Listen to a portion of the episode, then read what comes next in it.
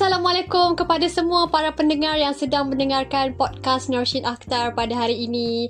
Okey, kalau minggu lepas kita sudah pun membincangkan mengenai topik bagaimana untuk membina keyakinan diri, minggu ni pula kita nak kupas mengenai satu topik yang sangat menarik lah bagi saya kan. Dan saya rasa sangat dekat lah topik ni dengan semua orang iaitu sahabat dan kawan. Pada hari ini saya tidak keseorangan. Ah, saya menjemput sahabat baik saya sendiri dari zaman sekolah sampailah sekarang iaitu saya memper persilakan Nur Aisyah. Hai Syah, apa khabar? Sihat? Hai Shin, Alhamdulillah sihat. Dah lama betul aku tak jumpa kau Shin. Yelah weh, masing-masing pun sibuk sekarang. Kau dengan assignment kau, aku dengan assignment aku. Tapi insyaAllah um, nanti kita jumpa.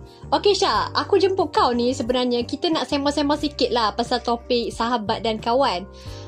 Bagi kau sendirilah, macam mana kau mendefinisikan sahabat dan kawan?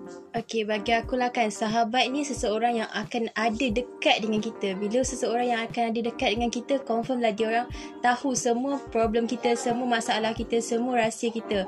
Dan sahabat ni juga orang yang akan ada de- dengan kita ups and down kita. Bukan dia je yang ada dengan kita, tapi kita sekali yang kena ada dengan kita dia.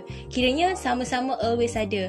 So, berani cakap, dia orang uh, sahabat ni orang yang yang boleh simpan semua rasa kita yang boleh uh, jaga aib kita yang kiranya kita kena cari sahabat yang betul-betul kita boleh percaya. Betul. Kawan pula orang yang akan ada dengan kita suka-suka hati dia je. Dia nak datang ikut suka hati dia, dan nak pergi pun suka hati dia.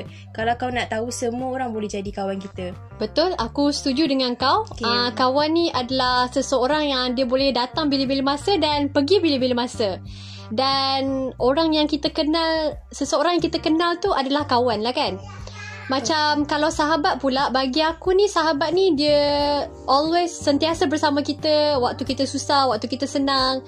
Dan sahabat ni juga orang yang kita boleh berkongsi segala masalah. Maksudnya kita kita selesa lah nak nak kongsi masalah dengan dia. Dan rahsia kita berkongsi rahsia masing-masing. Macam aku tahu rahsia kau, kau tahu rahsia aku. Dan sahabat juga adalah seseorang yang sangat akrab dengan kita macam keluarga walaupun kita tidak mempunyai pertalian darah Ah, macam kau dengan aku lah kan? Betul, Shin. Okay, Syah. Selama 21 tahun kau hidup ni lah, kau rasa susah tak sebenarnya nak mencari sahabat? Kalau kau tanya semua orang pun, mesti jawapan dia orang sama macam aku juga. Mestilah susah nak cari someone yang kita boleh percaya sebab dia orang lah orang yang akan rapat dengan kita, orang yang akan tahu semua pasal kita. Luar dalam kita confirm-confirm dia tahu. Kiranya dia lah tempat kita share semua benda, semua rahsia. Uh, kalau kita nak cari sahabat ni kita kena pandai cari yang boleh simpan aib kita. Senang cerita memang susah lah nak cari sahabat ni. Betul, um, memakan proses yang lama lah nak mencari sahabat ni berbanding kawan. Macam kawan bila-bila masa je dia, dia ada. Betul. Ma- macam mana pengalaman kau sendiri dalam mencari sahabat? Hmm, maksudnya pernah tak kau berdepan dengan konflik persahabatan yang bagi kau boleh buat kau rasa down lah? Bukan aku je yang akan ada konflik. Uh, semua orang akan akan adapt uh, konflik tak kira lah dalam persahabatan ke dalam apa-apa relationship lah cuma kita ni kena pandai handle uh, masalah tu so kita kena kena tahu apa yang orang rasa apa yang kita rasa. Dia pun kena tahu apa yang kita rasa. So untuk kekal pers, uh, apa tu perhubungan persahabatan ni dengan lama kita kena selalu communicate kena selalu bercakap apa yang kita tak puas hati apa yang kita rasa tak kena ke apa kita kena direct terus cakap. Kalau kita simpan benda tu akan jadi lebih teruk lah. So um, senang cerita memang kena selalu communicate So, Betul. Hmm. Aku setuju dengan kau. Komunikasi dan komunikasi tu sangat penting. Tak kisahlah dalam persahabatan, dalam percintaan. Sangat penting komunikasi tu. Tanpa komunikasi, um, susahlah uh, perhubungan persahabatan tu.